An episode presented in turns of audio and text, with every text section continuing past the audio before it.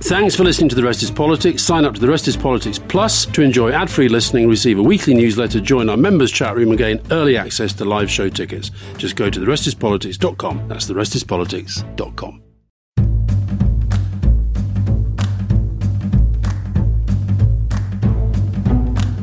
Welcome to The Rest is Politics with me, Alastair Campbell. And with me, Rory Stewart. And where are you, Roy, that you slept in? I can tell from the fact, one, the fact that we're late, two, the fact that you look exhausted. So tell me where you are. Thank you. And many, many, many apologies. So, first thing is, I'm in San Francisco. Right. Uh, and it's just after uh, eight in the morning. I, I, I hadn't realized that uh, I'd got my entire timing wrong.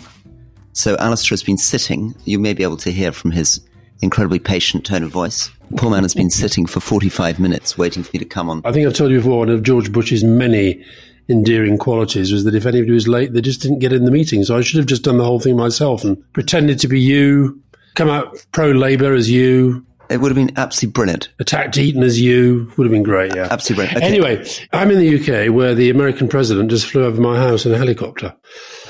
So I was able to wave at him while I was waiting for you, which was nice. did, did, he wave back? It's very, very hard to tell. I suspect he didn't, uh, but I, I suspect he he has. A, you have a better view from a helicopter than people on the ground have a view of inside the helicopter. He's been to see Rishi Sunak and he's been to see the King. Very good. Something rather weird going on with our media, which is that there's this sort of needy desire to project the special relationship as being still very, very, very special. And I don't know whether this is number 10 pushing it. To be absolutely honest, I doubt it. They might be doing it a bit, but it seems to be sort of almost inbuilt now into the media coverage of any presidential visit, no matter how brief. And this one, I think he went to number 10 for about just over half an hour and then off to see King Charles. Um, and then, of course, he comes out and says, we have a very solid, rock solid, close relationship. And I've just seen the Evening Standard, which is like, you know, massive picture of Sunak and Biden.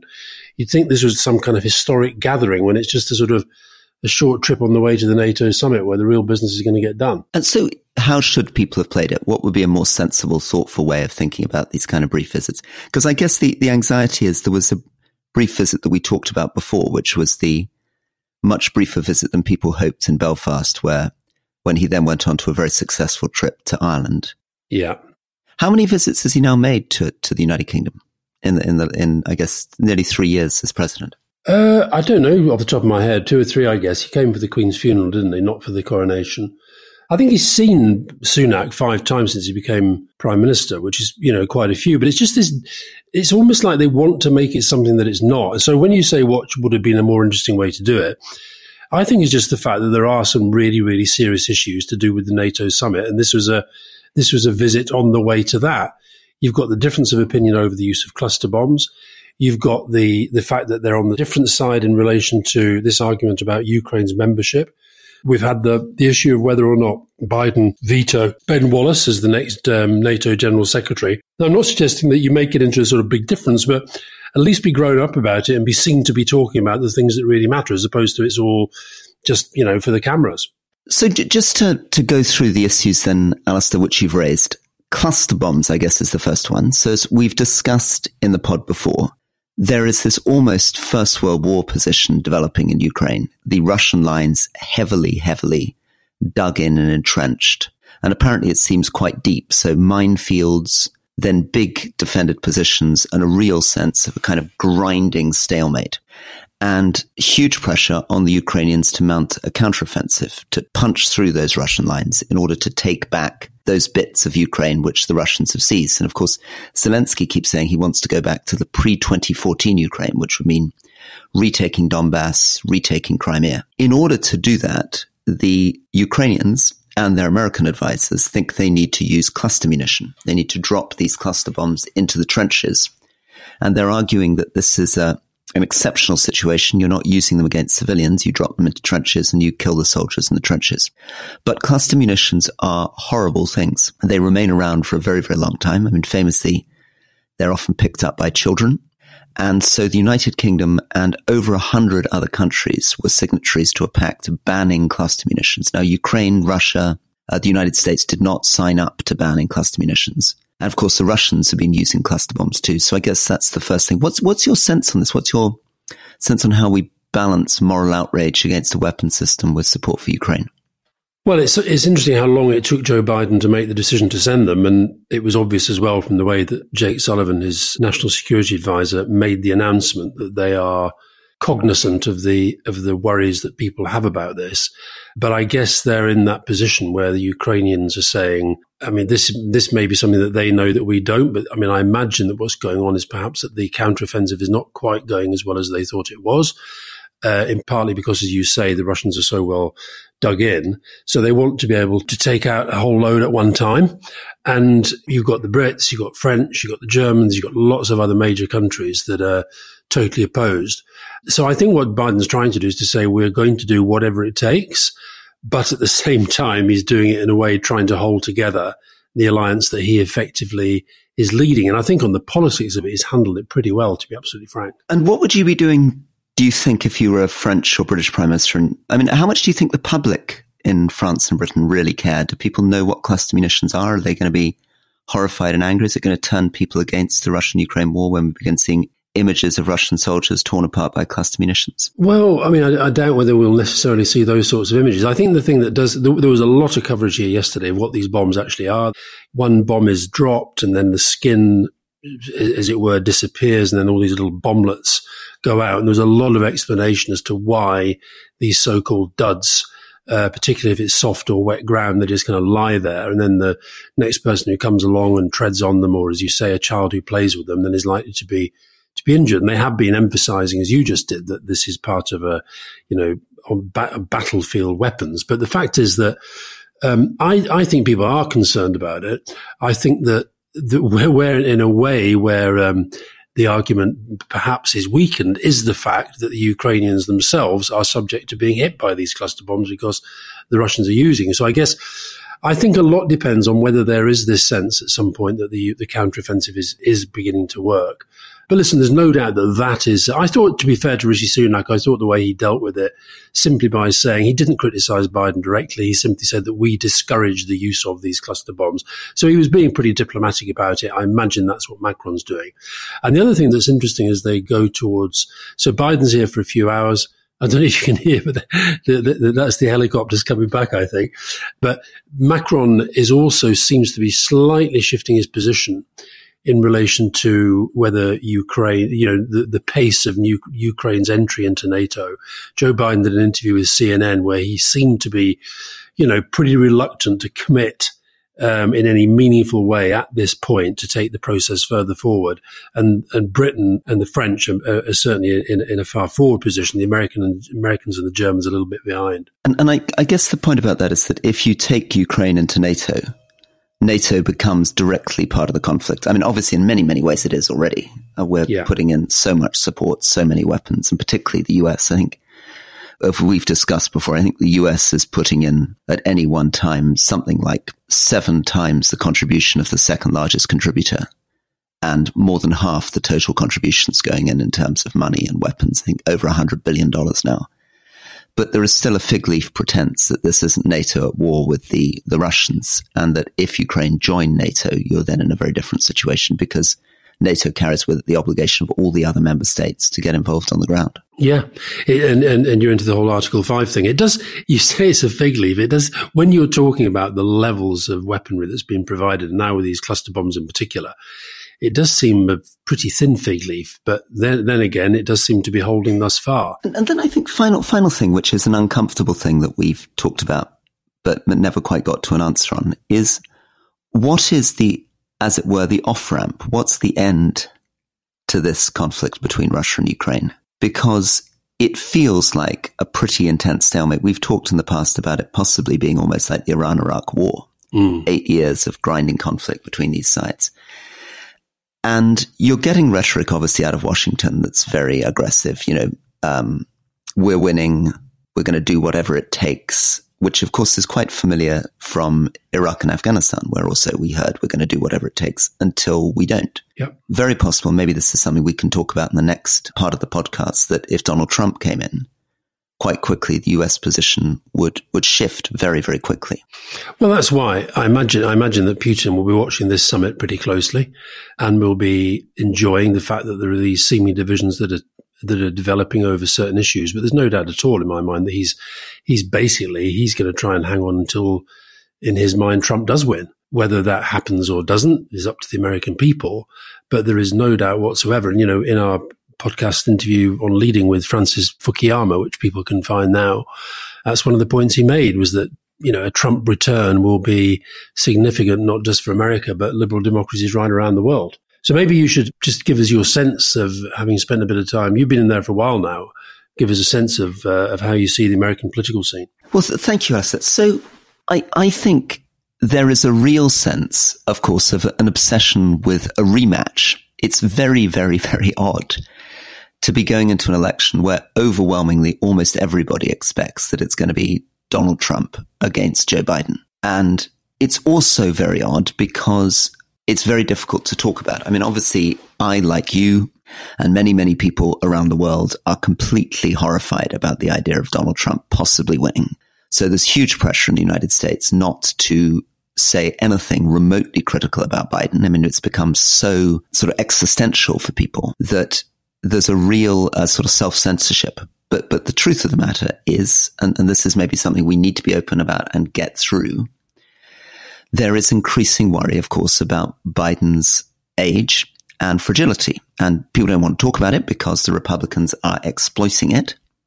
And they're exploiting it because they're going to try to run in the next election, essentially saying that Kamala Harris is going to be the next president. Kamala Harris, the vice president, is not popular. Biden said he's going to run again with Kamala Harris as his running mate. And sadly, I mean, many people I've been speaking to have been in meetings with Joe Biden recently. They are a bit worried. He does often seem quite fragile. He's, he's 80 and he's not, he's not a young 80. And people, I think people who are worried about this would say he's been a really, really great, very significant one term president. He's done some fantastic things. I mean, he's got this infrastructure bill through. He did much better in the midterms than people predicted. He's managed to negotiate with the Senate and Congress much better than almost any of his predecessors. Really, what's he going to be like in, in 18 months' time? I mean, what's, what's your sense on, on how one deals with just being honest about that? Well, what's the alternative? What's the alternative? What, there, there is, there is, he's made it absolutely clear that he's standing. Hillary Clinton, when we spoke to her on leading, she said, Joe's going to run and Joe's going to win. Now, I know the second bit, you kind of have to say that, but I don't see where the alternative comes from look, they're both old men. They're both the same old men who ran several years ago. But I don't see the process, short of Joe Biden saying, I'm not going to run. I don't see what the process is. And I don't see who the, who the successor is. So with the people that you were talking to, what are they saying is the alternative? Well, I think that they're sort of slightly horrified. I mean, I think both Republicans and Democrats think that they do not have ideal candidates here. And they're, they're basically facing the question you've posed. They're embarrassed by this question. They're thinking, this is completely mad. Most or many, many people in the Democratic caucus, including Congress people and senators, are a bit worried about a Biden candidacy and wish there was somebody else running. And of course, an enormous number of Republicans are horrified by the idea of Trump running. But as you say, they can't quite work out how on earth you're going to get an alternative. Now, something that might change it, of course, is if something happened to, to Biden's health between now and the election. And so a lot is gambling on him being fit in 18 months' time. And of course, being able to convince people that he's going to be fit for the next five and a half years. Uh, yeah, exactly. And also, we shouldn't, we shouldn't um, overlook the fact that Trump, Trump is not young and he's, you know, overweight. And I mean, I agree with you. It's a very, very difficult choice for the American people, but partly because of the polarization right across the political um, spectrum you've got these people who can say no wrong about Trump. And I thought Francis Fukuyama was interesting on that when he basically said that, you know, the, the cowardice of these Republicans who are pretending that they, they support Trump. And I think we talked a little bit about DeSantis. I, I saw a poll this morning that was done in Florida where Trump is absolutely trouncing DeSantis and both of them are beating Biden. So that is kind of, you know, that is alarming. I agree it's alarming, but I don't see how you get, because the only way you can get to a place where people might start to say, you know, Joe Biden isn't going to be a, a, credible candidate, couldn't be, couldn't stay for another four years. That only starts to happen if people who are not Joe Biden's ruled it out. So therefore, all these other people have to start undermining him, which becomes, which simply exacerbates the problem that the that the the Republicans are trying to create for him. And the Republican problem is extraordinary. So um, all the polling and public opinion people I've been uh, polling and sorry uh, focus group people that I've been talking to here in the states are discovering that although there are Republican candidates who in certain key swing places like Iowa seem to potentially have more traction than Trump, as soon as they attack Trump in an ad or a speech, Trump's popularity goes up. So they've got to somehow work out how to defeat Trump without attacking him. Because every time they attack him, people flock to him. Um, let, let me just put the optimistic case for a second for, for Biden. I think the optimistic case made by uh, the pollsters is that everybody has already made up their mind on Trump and Biden. There's nobody left in the United States who doesn't have a view on Trump or Biden. So there are not very many independent swing voters left. And therefore, there's a sort of basic structural sense that if people voted for Biden against Trump last time, they're likely to vote for Biden against Trump next time, despite the fact that one of the focus groups that has just been done asked people who voted for Biden in 2020 and were disappointed. So that's the normal, it's a classic swing voter group. So you yeah. say, um, so you interview them and they say Biden is not a strong leader. He's not able to be president till 2028. He hasn't delivered on their expectations. And then they finish by saying, but we're all going to vote for Joe Biden. Mm. that is that is that doesn't fill me with some hope. Also, is is I don't think it's that Kamala Harris is unpopular. I think it's just that she's been a little bit invisible. Do people actively dislike her? I think the sense in the polling is she's very unpopular, and that mm. the Republicans are calculating that if they can scare people with her potentially becoming president, that that really helps them. Um, one key question I think is going to be turnout, and particularly turnout amongst African American voters because they really feel that although Biden has done a lot of things, he hasn't delivered on what they expected.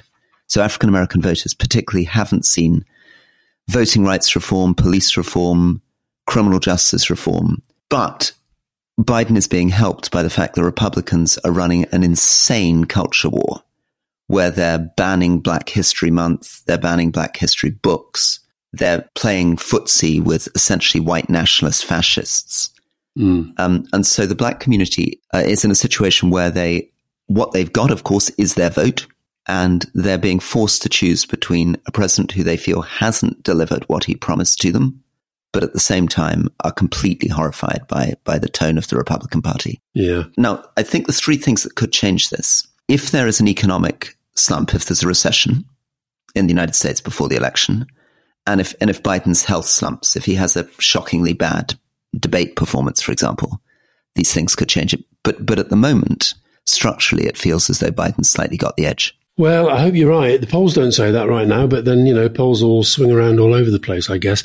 I mean, I think again to go back to Francis Fukuyama, it it does say something pretty remarkable that this is looks like it's going to be the lineup for the next election, and also throw in the green guy that we talked about before, Cornel, and also Kennedy, the Robert Kennedy's son, who's now he, he's polling 20% in the Democrats amongst the Democrat supporters. And, and it appears to be a genuine lunatic. Or am I being unfair to him? Well, crackpot was the word that, um, that uh, Fukuyama used, but certainly seems to, you know, any passing conspiracy theory, he seems to jump on the bandwagon. But of course, there's a part of American politics that seems to like that.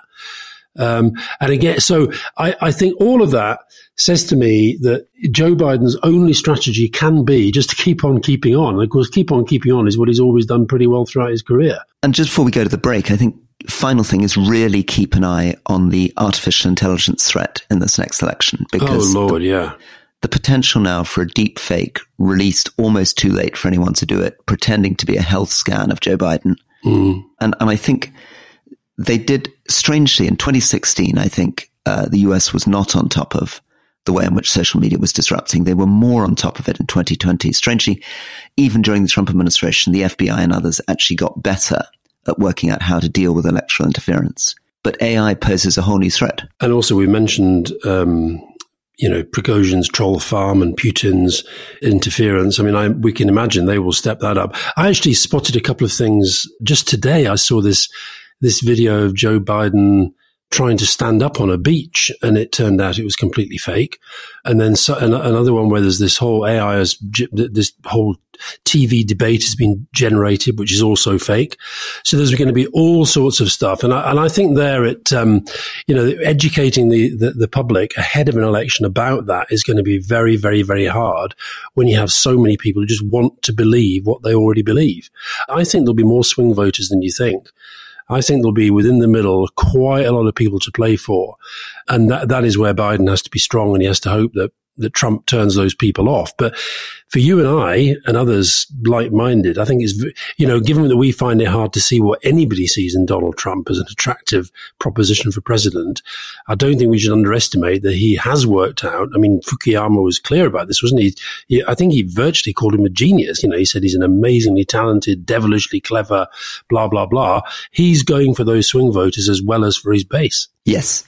Yes, yes, yes. And, and, and I think the final thing is just as a sort of to cover all probabilities, it's worth remembering that that can be candidates with invisible momentum. So Obama was 30 points behind Hillary Clinton mm. going into the, going into the election that he won. And you can suddenly find these figures emerging. So maybe in the future, in another episode, we can talk about some of the other people that in the Republican field, like Tim Scott, that we maybe haven't talked about enough, who might potentially come through. But at the moment, it looks like Trump. Um, we happy for a break? Yep, let's take a break.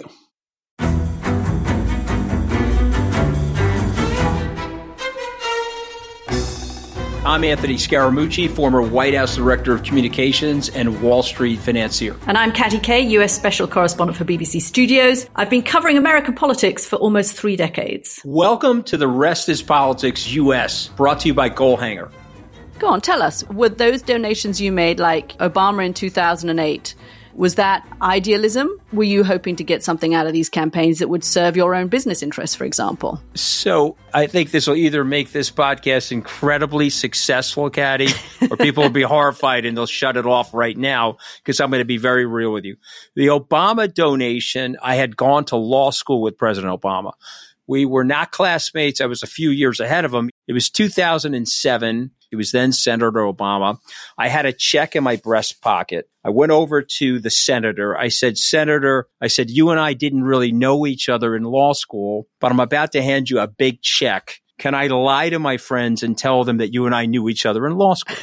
Well, Obama looks at me, had the best smile in American politics since Jack Kennedy. Forever. Yeah. He lights up. He looks at me and says, I'll tell you what, if you double the amount of the check, we'll take it back to Hawaii. Okay. And I looked at him. I said, You're done. I had another check in my pocket. I ripped it up. I doubled the amount of the check. And I'm going to tell you right now, I've been to more White House Christmas parties during the Obama administration than the Trump administration. In this pivotal year for the United States, democracy and world affairs, Britain's biggest podcast, The Rest is Politics, is launching stateside. Uncovering secrets from inside the Biden and Trump inner circles and how they shape the world's most important economy, but also the global economy too. New episodes are released every Friday morning. Just search The Rest is Politics US wherever you get your podcasts.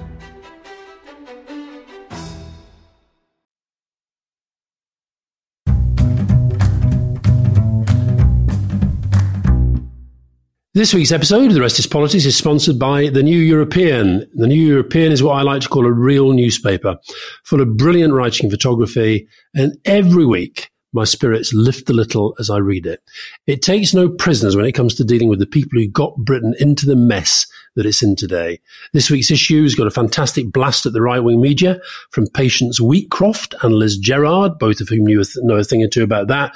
And it's the kind of no holes barred article you won't find in other newspapers. Strong stuff. And thank God the New European is brave enough to publish it. Well, as you know, Alastair, huge fan of theirs and indeed of yours uh, as their roving editor.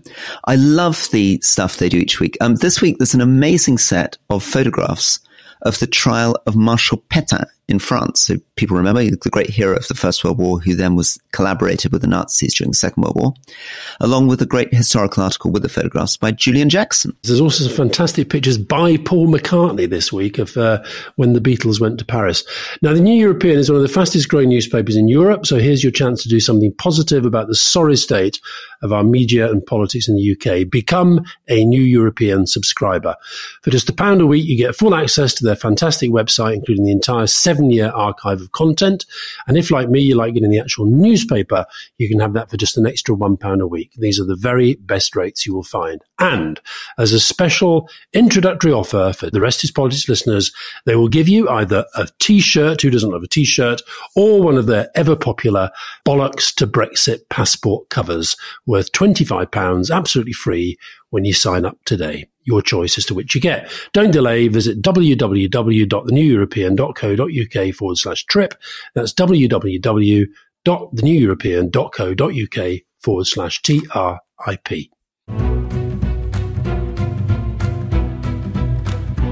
Welcome back to The Rest is Politics with me, Rory Stewart. And me, Alastair Campbell. And Rory, do you think there are any circumstances that could lead to Rishi Sunak winning the next election? Where are you on that one at the moment? Looks very, very difficult, largely because of the economy. I mean, the, the British economy is in a, a terrible state, sadly, and inflation is much higher than people projected, higher than its competitors. It's going to be very difficult for him to work out how to get inflation down without crippling growth. So there'll be a lot of pressure to put interest rates even higher in order to get on top of inflation, which will, you know, be miserable for people with mortgages, obviously, but will also almost certainly drive us close to a recession. And I, I don't see how you can win an election coming out of that. I, I'm not sure all of that is Rishi Sunak's fault. Some of that is bigger economic conditions. Some of that is Brexit, but I, I'm not quite sure tactically how he's going to be able to get what he needs, which is um, inflation down and growth going before the election. What's your sense of it? Well, I think if you go through his five priorities, half inflation, that's not going well. Grow the economy, that's not going well. Reduce debt, that's not going well. Cut the waiting list. We're heading into the longest ever junior doctor strike. Um, and remember, people, I think people sometimes think junior doctor means trainee. That is most of our doctors. Uh, so NHS waiting lists are not going to come down anytime soon and stop the boats. That's not going very well either. So in all of his five priorities, which, as we've said before, he, he, he laid out at the time with Tory central office happily briefing, this is a great strategy because these are all going to be met quite easily. Um, they're all off course. And then I think the other thing where he could and still should, in my view, signal a real shift against his predecessors, but he hasn't done that. So we both agreed, I think, that he should have come out strong against Johnson on the Privileges Committee report. I think, given that he was right in his predictions about what would have happened if Liz Truss became prime minister and went off with her kamikaze strategy. He should be making more of that. But I think he's you, you've talked before about how it's not just that there are two factions, three factions, four factions, five factions. The Tory party is now this sort of collection of different factions wanting different things. So, for example, Jeremy Hunt, the Chancellor, who's actually been pretty low profile since he became Chancellor, did an interview with the FT at the weekend, said that he couldn't really foresee tax cuts before the election. That you know, really hacks off quite a substantial number. You've got those that want to fight the Trump style culture wars, the, the Lee Andersons of this world. And what it seems to me he's not doing is giving any clear sense of strategic purpose and mission and he's also lost that sheen that he had at the start. I think at the start, people were giving him an awful lot of kind of, you know, leeway and quite a lot of credit for being, quotes, the grown up in the room. But I think he's lost that as well. So I think unless he goes for that big strategic purpose and mission, I don't really see how he goes about this. And the other thing I think is, again, you've got to be very, very careful. Stuff you just, you know, see being briefed out anonymously and so forth. But there was, you know, this briefing going out that they feel they, they've now got to get a lot harder on Keir Starmer. There was a suggestion at the weekend they're going to do what Johnson did and try to link him to the Jimmy Savile case. And I just thought this is desperate, desperate stuff. Yeah. I mean, I guess if, if we're right that structurally, um, I mean, I, I, think his five pledges were thoughtful, sensible. I'm not sure they were ever, easy. I think if people were briefing out they were easy, that was mad. But mm. I think in terms of sensing what voters wanted, if he could have got on top of inflation, delivered growth, reduced debt, stopped the boats, cut the NHS waiting list. That's a pretty good list of five things that most of the polling suggested voters wanted. And that probably gave him a, narrow path to victory. But it was always a narrow path because he came in with Labour at about 50 points and him at about 25 points. So he was well, well behind from the start. It was a huge mountain to climb. However, I guess my question to you, Alastair, is surely if you were in Downing Street and I came to you and said, basically you're screwed, the economy's turned against you, you're not going to be able to turn it around. It was a very big mountain to climb anyway you can't do it, you're still going to feel, well, we've got to do it. And you're going to desperately cast around for some kind of strategy to win, even if the odds seem 95% against you. Oh, absolutely. You can't, you can't sort of throw the towel in. And, but, it, but, but what strikes me as odd is that the, he, it strikes me that he's not even having those conversations. It's almost like they're just going day to day, hand to mouth at the moment. And that's then what leads to all, all the kind of nonsense around him. So, for example, I mean, I, I think this, um, this Robert Jenrick thing of the, I don't know if you followed the story of the Mickey Mouse murals at the Asylum Reception Centre for, for Children. I mean, for a minister of the Crown, particularly one who's married to somebody whose parents were both refugees of the of the, the Holocaust, to, to think that that is a good use of his time to say that I understand that there are these Mickey Mouse Disney murals at a reception center for asylum seeking children, and we need to wipe them out because that gives too too much of a welcoming sign. And the idea that's going to have some impact upon people in Syria and Afghanistan, they're all going to say, oh my God, I'm not going to try and get to Britain because apparently you don't have any nice, wel- welcoming pictures of Mickey Mouse on the wall. And I think this is what happens when you, if you, you don't have a clear overall strategy, that I presume is part of the stop the boats messaging. But is it really something that Rishi Sunak would want to put his name to? I very much doubt it. It's, it's difficult, isn't it? And, and it's difficult thinking about it from his point of view. So he was, I guess, 20 points ahead of his party in polling at one point. So he was more popular than the Conservative Party. And the 15 year plan for the NHS, which we discussed last week, seems to be a pretty thoughtful, serious plan. I mean, we pointed out some of the problems around the edges of it, but basically it seems to be the right thing to do. They've really come up with a thoughtful way of setting targets for addressing staffing and this, that, and the other. But I just don't see what the path through is. I mean, what, what would be your best hope if through some bizarre weird world you found yourself in Downing Street facing being 20 points behind in the polls, the economy tanking, and an election, uh, you know, about a year away? I think he has to show far greater leadership than he's showing on all of these issues and on a general sense of this is why I think he missed such a pivotal moment in signaling a break from the kind of chaos and the madness of recent years. And I think he missed that. I, I, I sometimes think these these moments when leadership is called for are so, so significant. And one of them to me was the Privileges Committee report. And I'm not saying that people are sitting around there saying, oh, God, isn't it awful that Sunak just vanished again?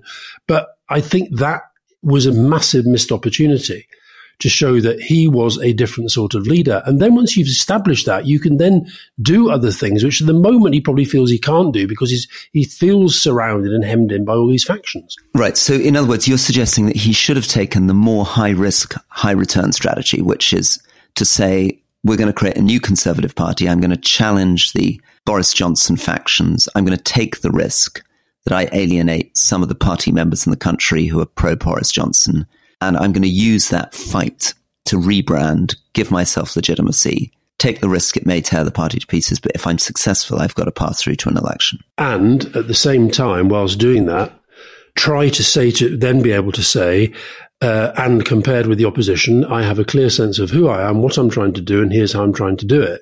Instead of which, he just looks like he's a bit of a prisoner wheeled out every day. So today's out with Biden. Yesterday he was out talking about, I've already forgotten what he was talking about, but he was out yesterday. Um, and he, he sort of pops up the whole time.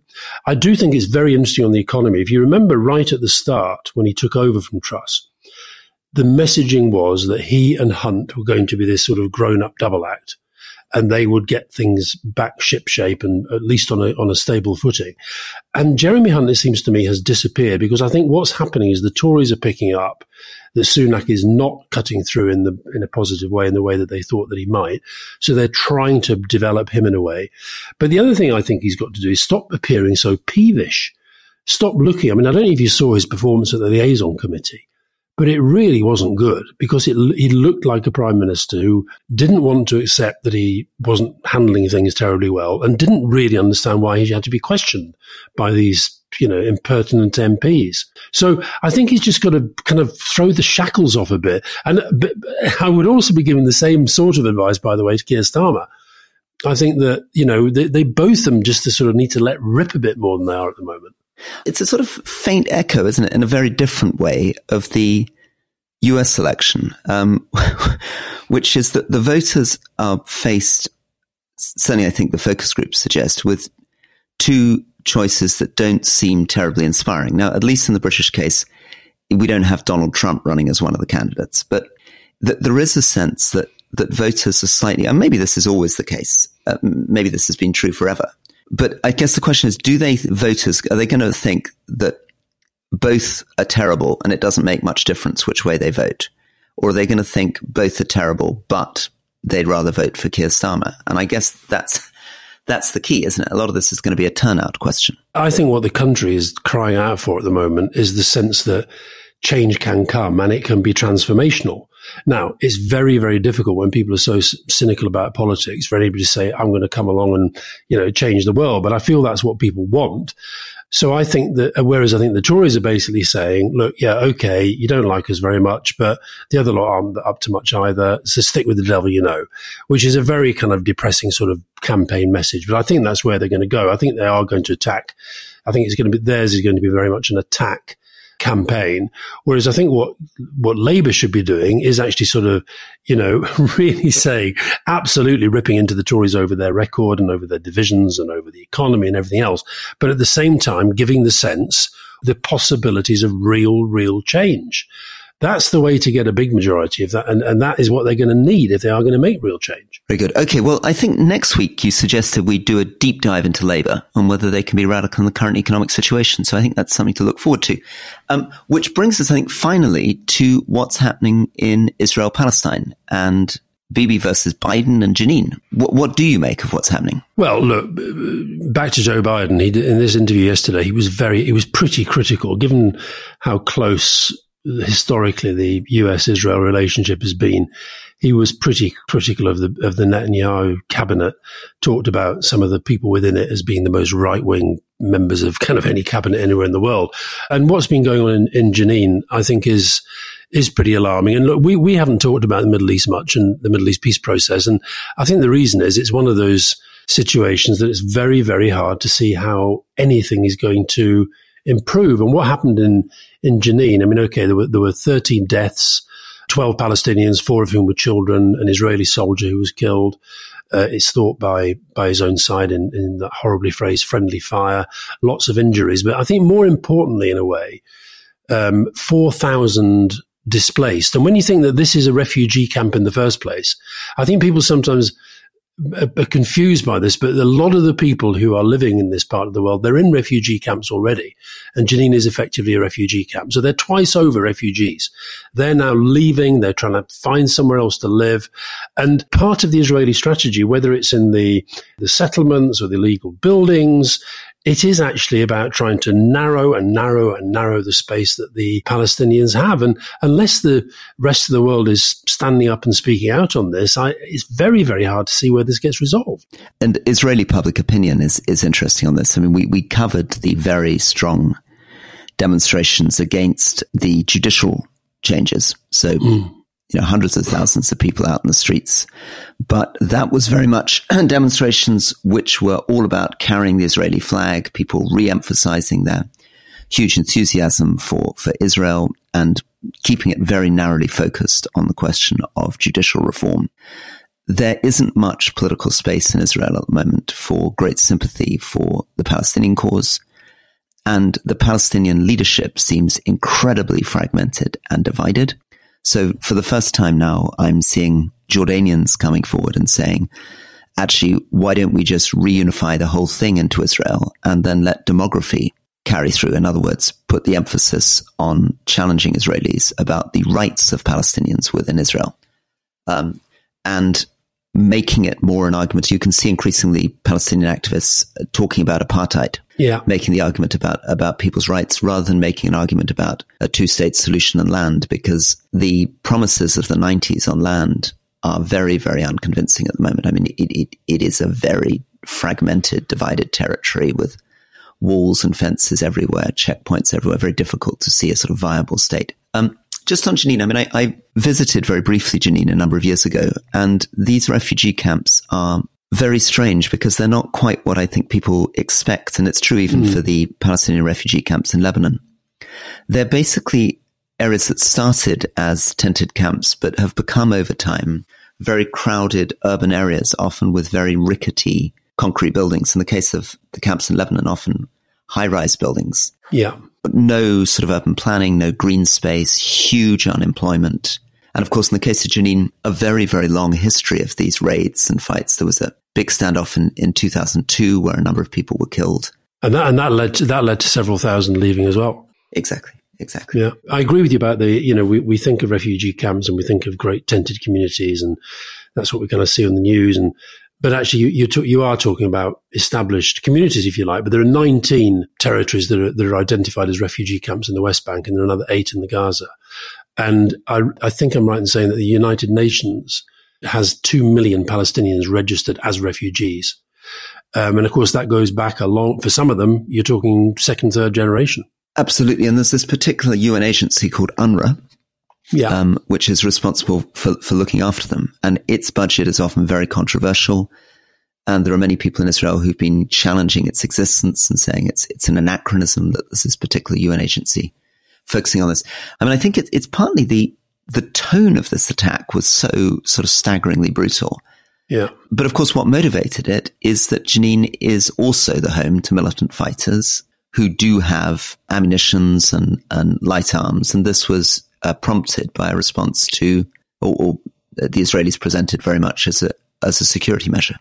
Just on the, the, the kind of international scene, I mean, I, I can remember, and maybe this is just that sometimes the world gives up, but I think, I think that's always a dangerous mindset to develop. But, you know, when we were in power, I can remember not long after the Good Friday Agreement, Tony Blair made a visit to the Middle East and there was there was the, the two state solution sort of it felt like it meant something and Clinton was constantly working to try to bring people together and you know had some pretty significant breakthroughs during his his presidency and it, it does feel now that that that sort of opportunity feels more distant than ever. And, you know, I think the fact that Netanyahu is surely one of the great political survivors, and we talk often about the era of impunity. Here's a guy who's facing all sorts of, you know, charges for all sorts of things. And, and yet he's there. He's incredibly strong. He's incredibly powerful. And he is with these very, very right wing people, extreme people in his cabinet you know, the, the, the, chances of him being brought into some kind of two state solution right now appears to me to be negligible. Uh, absolutely negligible. And I think there's simply no political will. I think his, um, I mean, the, the, the argument that's been made to Israeli leaders for decades now is that in the long run, a policy of confrontation with the Palestinians is not in Israel's interest, that there needs to be a peaceful settlement, that people need to live together. Otherwise, Israel's future is existentially threatened. And, you know, there were even senior leaders of Mossad, of Israeli intelligence agencies, often have come out and made relatively progressive liberal statements, and relatively, about mm. the importance of a two state solution. But that world has changed so much. The Israeli left that backed these uh, measures has collapsed. There's much less space in the Israeli political conversation for it. A very, very different Israeli politics has emerged, much larger ultra Orthodox populations, these new forms of conservative settler populations, and liberal Israelis who have detached from this conversation. And at the same time, of course, the Arab world has changed. So UAE, Saudi increasingly playing uh, closer relationships with Israel.